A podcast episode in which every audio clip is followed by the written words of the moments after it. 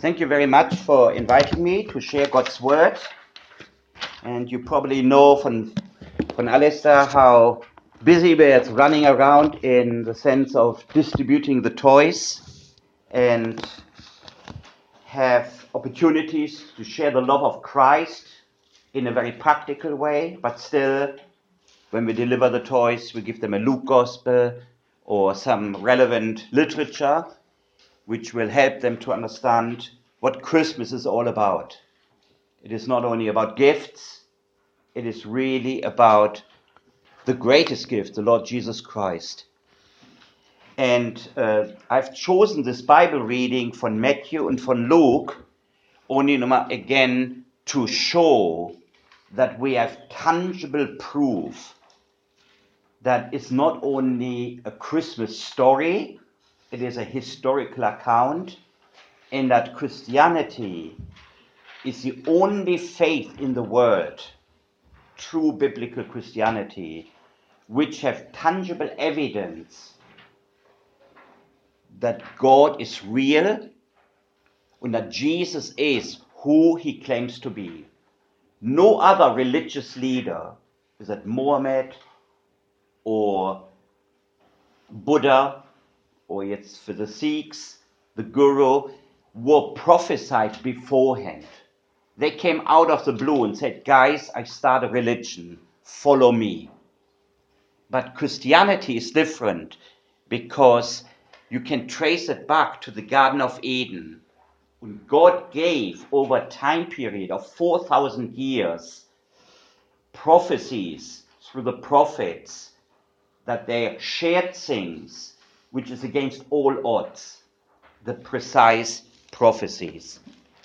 And in this sheet, what you have in front of you is when you talk with any family members, which may be atheist, agnostic, or in a different religion, you can say, I can prove to you that Jesus is who he claims to be, that he is God in flesh, that he is the fulfillment of the forgiveness of sin.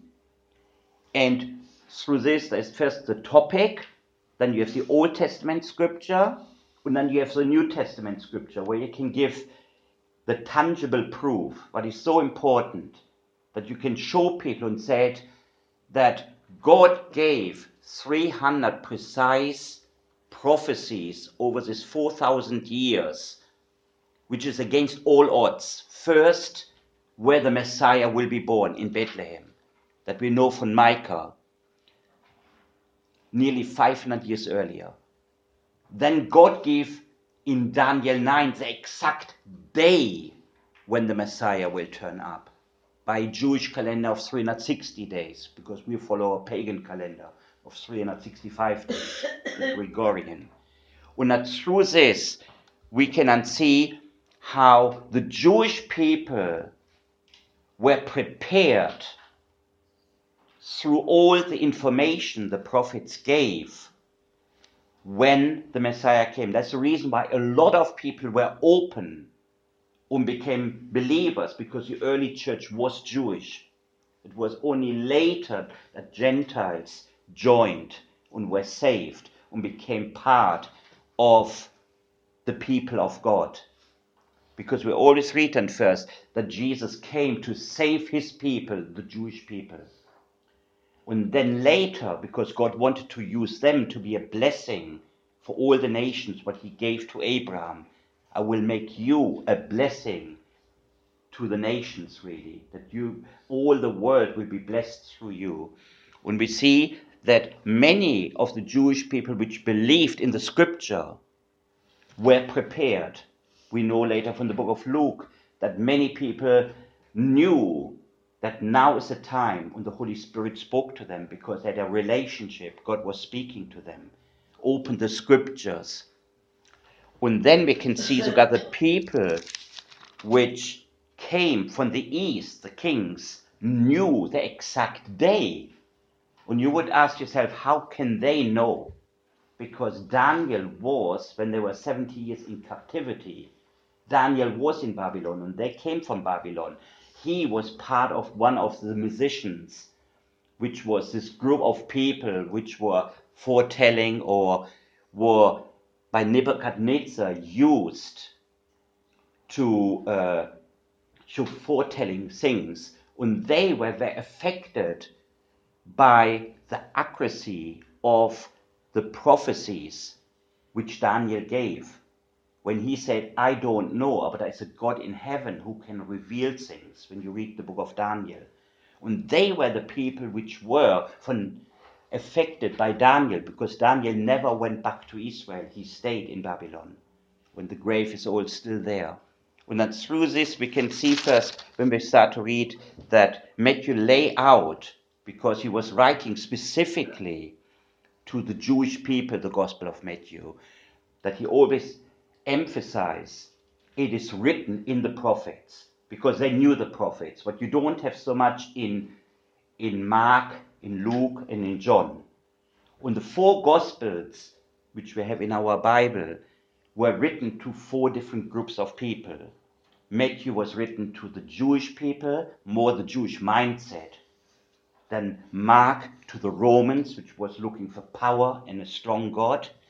Luke was more to the Greek, which wanted knowledge. That's the reason why always he said infallible proofs. He gave all the details who was in power that they can investigate.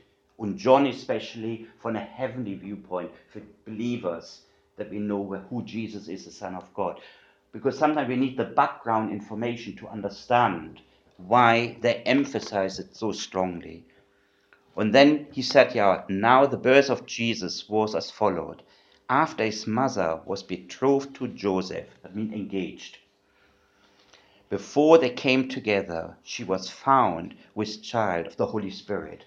When you put yourself in the situation of Mary, that you be a woman pregnant and you know that you had no sexual relationship, uh, but then it is so odd because it never happened before and never will happen again.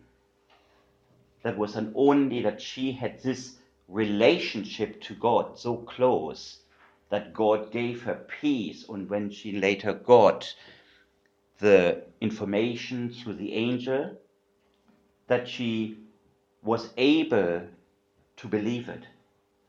And Joseph, in the same way, when you see how godly he responded because he wanted her not put to public disgrace, because that would be later stoning, that he wanted to, wanted to leave her because he was not sure about this, because you can imagine, huh?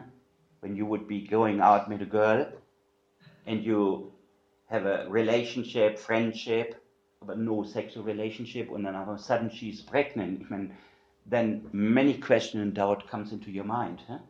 And that is the reason why she also needed this confirmation, when he needed the confirmation from God, that what is happening is divine from God.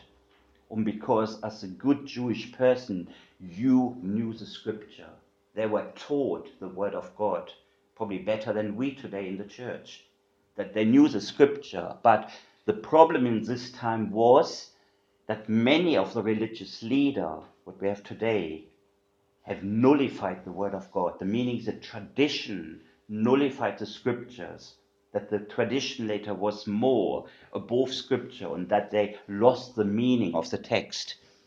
And then we can see that when they received the confirmation, that they responded in a godly way, and God used them.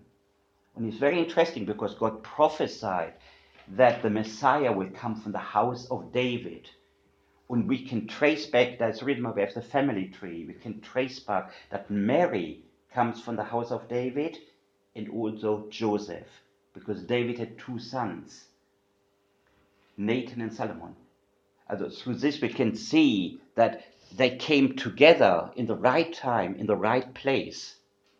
And that was the reason when they lived in Nazareth, but they went unto to Bethlehem because of the census. And she was, and Jesus was born in Bethlehem. Also how everything came back, come together, how God beforehand gave the information that we can have the assurance. And we as Christians today, we have the benefit that we have the Bible already. that we know that the full counsel of God, the full revelation of God, is in the scripture. We don't need anything to add to it. And that is the reason we have easier in this sense, because we can look back on history.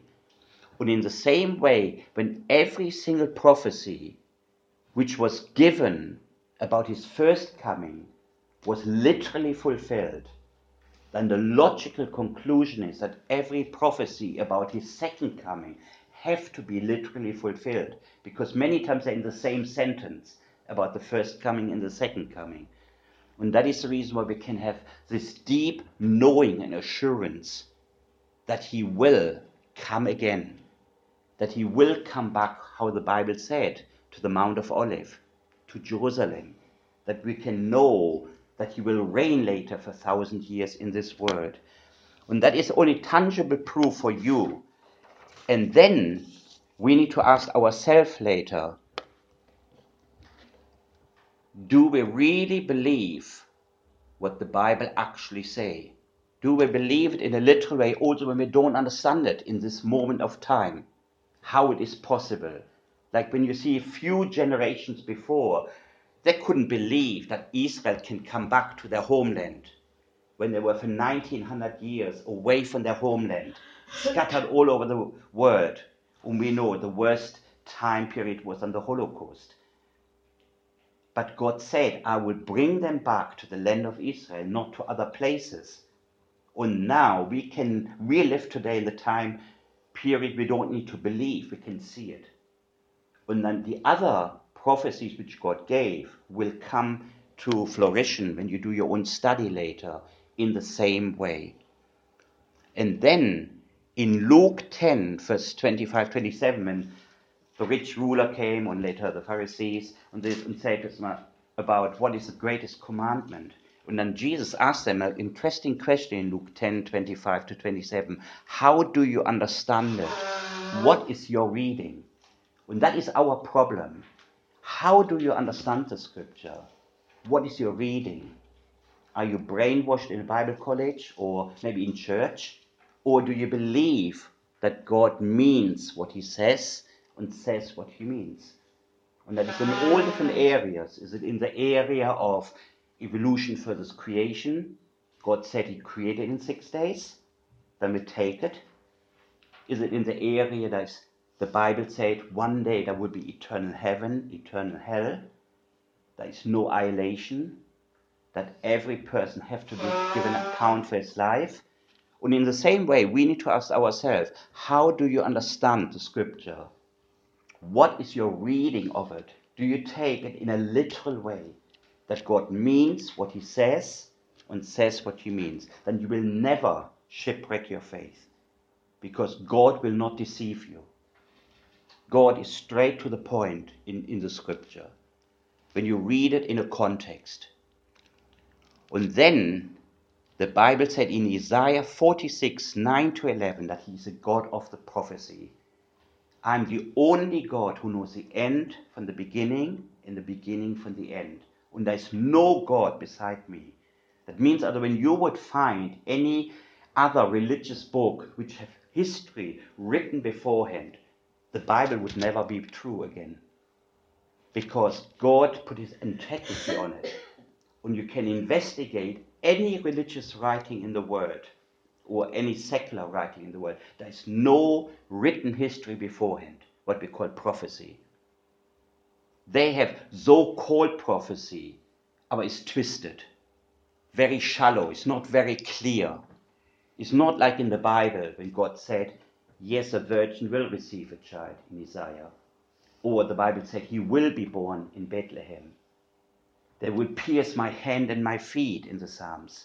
Although through this is very clear God knows the future, and that is the reason why he can give to his prophets the knowledge beforehand. And most of the prophets were persecuted.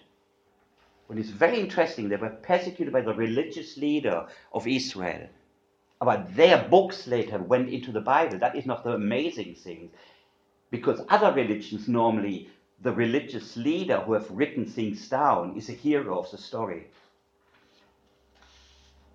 and is a hero of what he said, people have written down straight away.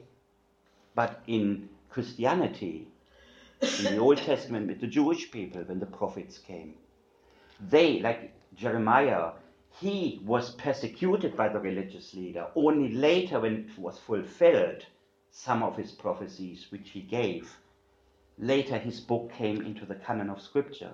That shows how God was behind him.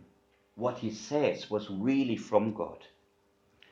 And that is the reason why we need to be very careful when we criticize the Bible when we think God is not involved in everyday life.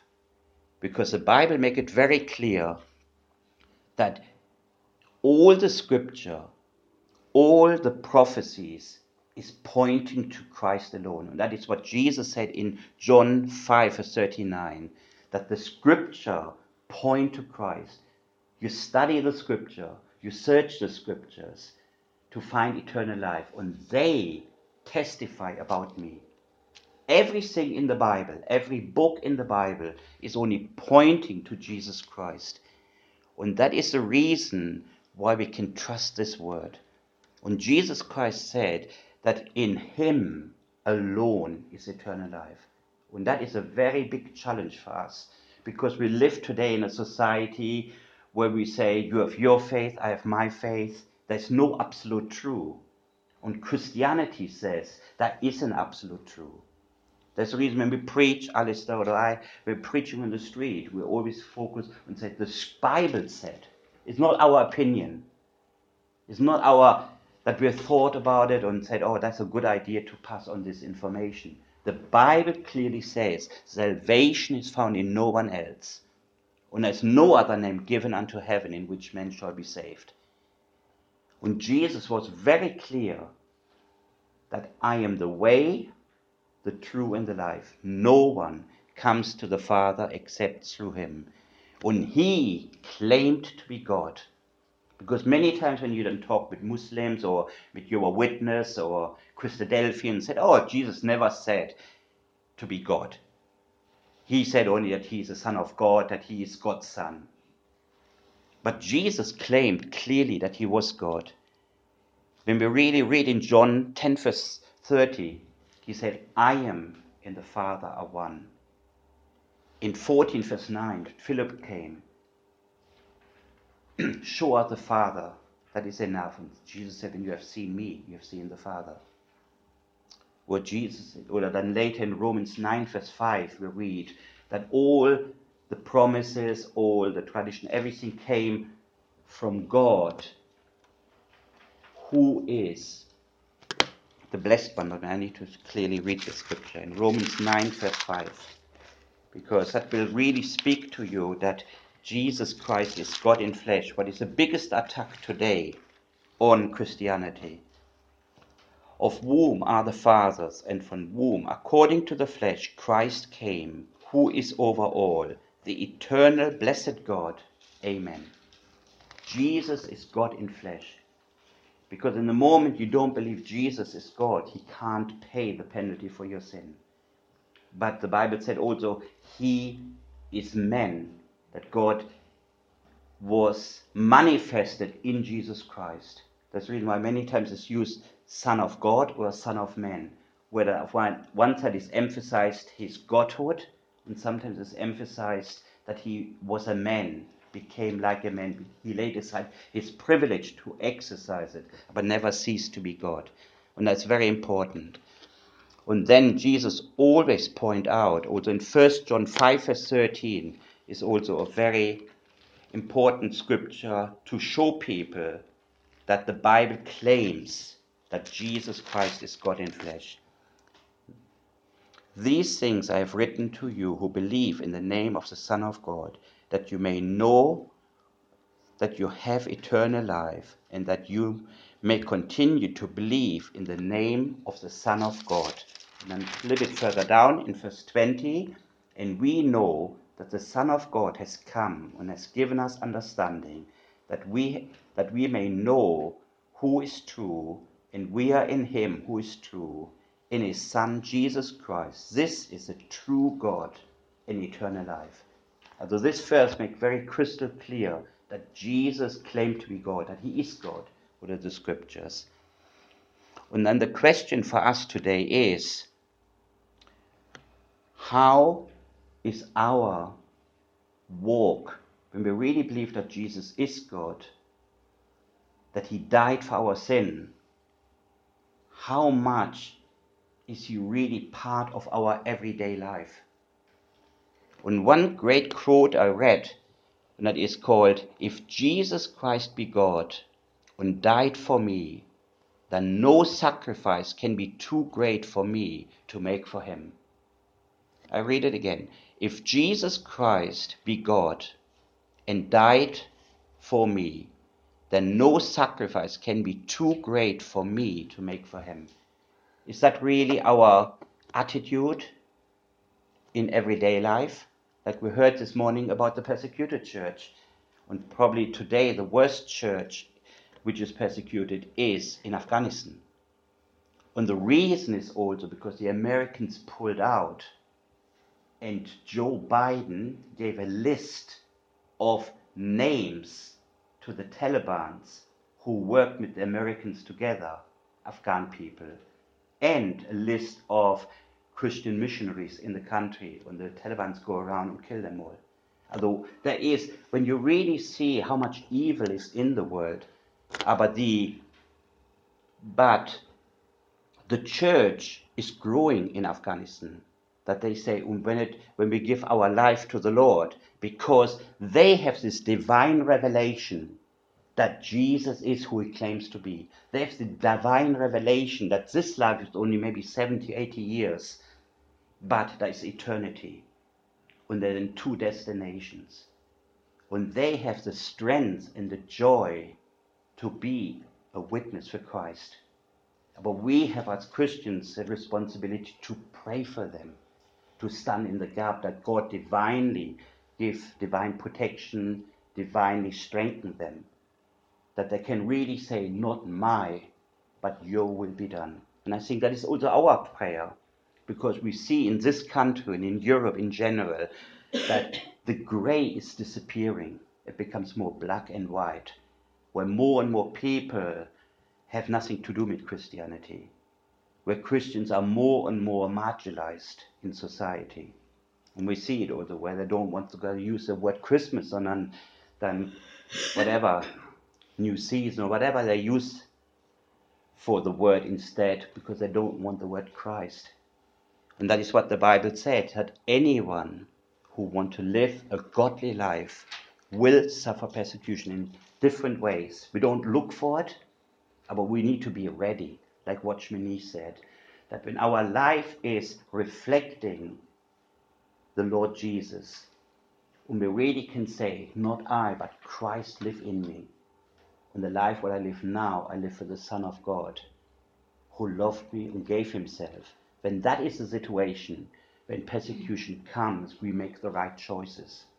Because the Holy Spirit will give us the strength, give us the joy, give us a desire to be a witness for Jesus. And when we go then to Luke 24, how Jesus was sogar rebuking, rebuking the disciples, because he was saying to them, how slow, he said yeah, here, then he said to them, O foolish ones, and slow of heart to believe all the prophets what they have spoken. He rebuked them and said, You know from Scripture. You know that the Scripture said that the Messiah will come, that the Messiah will be God. That's from the Christmas story. Unto us a child is born, unto us a son is given. His name is Mighty God, Eternal Father. We know that he, they knew that he was God.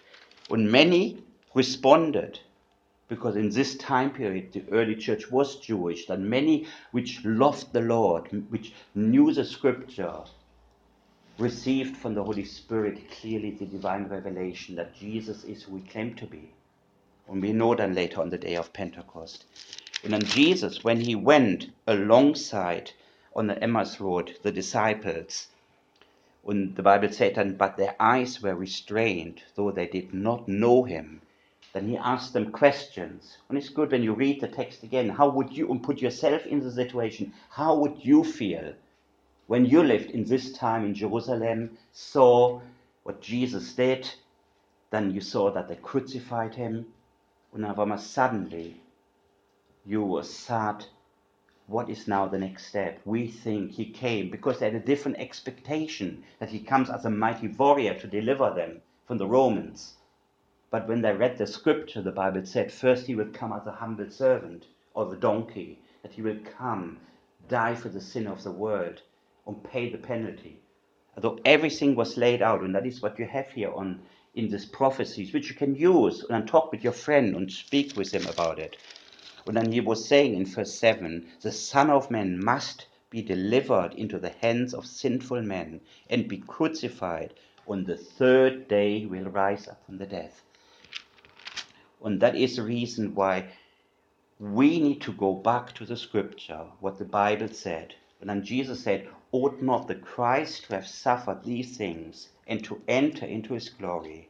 And beginning at Moses and all the prophets, he expounded to them in all the scripture things concerning himself.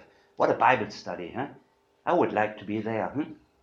What a Bible study Jesus was probably doing with them, going through scripture. And man, sometimes you have these moments where you really, the glory of God comes into the room. When you do maybe for yourself the study and goes through the scriptures and see what all the prophecies, when I went through them again, through all the prophecies which were given was pointing to Jesus, and then over might the Holy Spirit give you such a deep revelation and such a joy in your heart.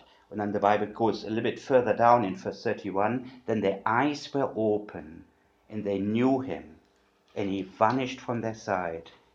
And now what they say is, and they say to one another, Did not our heart burn within us while he talked with us on the road? and while he opened to us the scripture. And I think we need sometimes more pray and ask, Holy Spirit, can you open the scripture? We want to see Jesus. Because we know from John 16 that the work of the Holy Spirit is to glorify Jesus, not himself, to glorify Jesus, and then to warn the world of judgment, of righteousness, and of sin. And when we have this encounter with Him, then our heart will burn. We long to see Him. We long to hear His words. And then He said in verse 34, Then He said to them, These are the words which I spoke to you while I was still with you, that all things must be fulfilled, which were written in the law of Moses and the prophets and the Psalms concerning me. Although he always pointed to the scripture, not of one side, Jesus have not only pointed to himself, what he did, but he pointed always more and said, You have a tangible proof that the scripture are true, and they speak about me.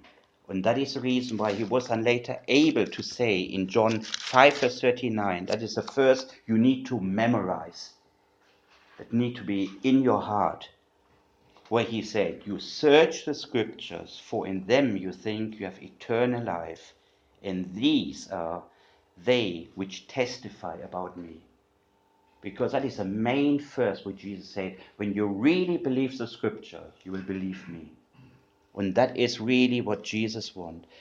And then the, in Psalm 16, verse 2 and 3, what really came after the last few weeks when I went yet through the Psalms and pray through them. His one psalm is say, My goodness is nothing apart from you. My goodness is nothing apart from you. And when we come into this place and say, My goodness, whatever we do, is nothing apart from Jesus Christ. You see, we can give, we know later from 1 Corinthians 13, we know where he said you can give up all your money, you can do all these great things, but when you don't have love, and is referring to the person of Jesus, that he is love. godly love, you are nothing. Apart from Christ, we are nothing. Where the Bible says, all have sinned and fall short of the glory of God. We're all sinners. We have different degrees of sins. Some people are very uh, moral people, very great and nice people. Like my family, they're all Roman Catholics. They, they're lovely people. They're really nice, but there's a lot of self righteousness. Until we bow our knees to Jesus Christ, we do it in the flesh, we do it for ourselves to have a good feeling that we have done something. But the Bible said, apart from Christ, my goodness is nothing. And we need to understand. I realized I became a Christian when I was 23 years old. And I, because I came not from a biblical background, it was a completely transformation. Because I never read the Bible, never really knew go to church as a joy to go to church. It was more a burden because you had to go. I didn't had a relationship with Christ. But when I became born again, then I wanted to go to church, to meet people, to worship God, to praise Him, and to learn more about His Word. And then our purpose in life is really laid out, probably the best verse in the whole Bible, but I find for me. Our purposes in life is laid out in John 6, verse 28 and 29. Then they say to him, so the Jewish people came to Jesus and said to him, What shall we do that we may work the work of God? And then Jesus answered and said to them, This is the work of God that you believe in him whom he has sent. It means uh, although that you believe in me. That is really what Jesus was saying. It's not doing charity work. It's not be doing all the good things which are good in themselves. But he said, the first thing what you have to do is to believe in me. And that is the reason why we have to put the priorities right in our life. Because one day we will stand when the Lord is taking us home. We stand at the judgment seat of Christ and we need to give an account for our life. But then later, the Bible said very clearly that our destiny depend how we responded to Jesus Christ here on earth. There's no second chance after we're dead. Because Jesus, and I re- finish now with the to read in John 3, which speaks, For God so loved the world that he gave his only begotten Son, that whoever believes in him should not perish, but have everlasting life. And then he said, For God did not send his Son into the world to condemn the world, but that the world through him might be saved. He who believes in him, that means in Jesus, is not condemned but he who does not believe is condemned already, because he has not believed in the name of the only begotten Son of God. And this is a condemnation that light has come into the world. And men love darkness rather than light, because their deeds were evil. For everyone who practices evil hates the light and does not come to the light, lest his deeds should be exposed. But he who does the true comes to the light, that his deeds may be clearly seen, that they have been done in God. And our good deeds have to be done in God. The order need to be right. That's the reason why the Bible says faith without deeds is dead. When I'm truly claimed to be a born again Christian or know Christ as my Lord and Savior, then the outworking is good deeds. Good deeds will never save me. Because the Bible said we are saved by grace, not of ourselves. It is a gift of God that no one boasts himself. But later, when I claim to be a born again Christian, that God have changed my life, there's a transformation, then the outworking of my lifestyle show that I've truly been transformed and changed. That is the most important thing. And religion would always say that my works is the way of salvation. And then I believe in Jesus. But it's the other way around. I have first to believe and accept I can't do anything to earn my salvation. It is already done. when Jesus said, It is done on the cross. But after I'm born again, I will do good works because uh, I have a different attitude to life. The work of the Holy Spirit changed my outlook on life. That I do things because I love God and love the people. That's the reason why the Bible said, love God with all your heart, with all your mind, and your soul, and then love your neighbor as yourself. And I can only love my neighbor as myself after God have changed my heart and set me free from the bondage of sin. When I encourage you it's over this Christmas time, really to search your own heart. Are you truly born again? Do you really know that nothing will separate you from the love of God? Are you really convicted that this is a tangible proof that Jesus Christ is who he claims to be? And when that is true, then you don't need to live in fear, you don't need to live in anxiety, because the Bible said nothing can separate us from the love of God. He said, I will never leave you and forsake you. Do your own study. Go through it. You can go to the Old Testament scripture. Then you know when they were written historically.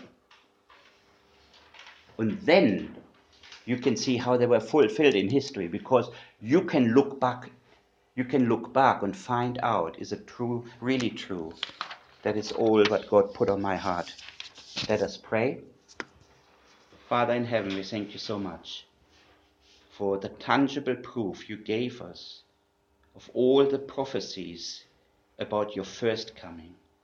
And Father, we thank you that He fulfilled every single prophecy in a literal way. Father, we thank you that you gave us through this the confidence that in the same way all the prophecies concerning your second coming will be fulfilled literally.